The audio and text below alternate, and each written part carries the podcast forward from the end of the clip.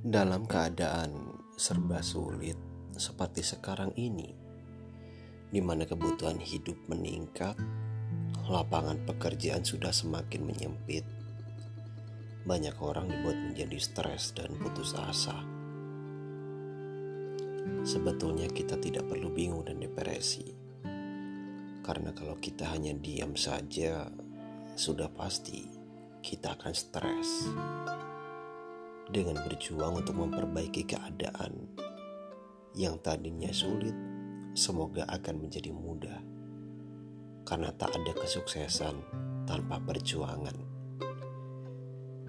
Sebagaimana burung di udara yang selalu berjuang untuk mencari makan setiap hari. Apalagi kita sebagai manusia yang mempunyai akal untuk dapat membuat kehidupan ini lebih sempurna.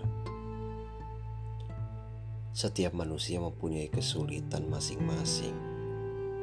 Setiap manusia mempunyai ke kekurangan masing-masing dan setiap manusia juga mempunyai keunggulan masing-masing.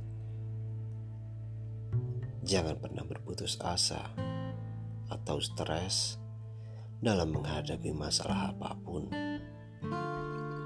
Selalu ada jalan yang dapat menyelesaikan semua permasalahan yang ada selama kita dapat ulet dan tekun. Ketika dilahirkan dalam keadaan miskin, bukanlah salah kita, tetapi jika setelah tua kita hidup dalam kekurangan, itu adalah salah kita sendiri.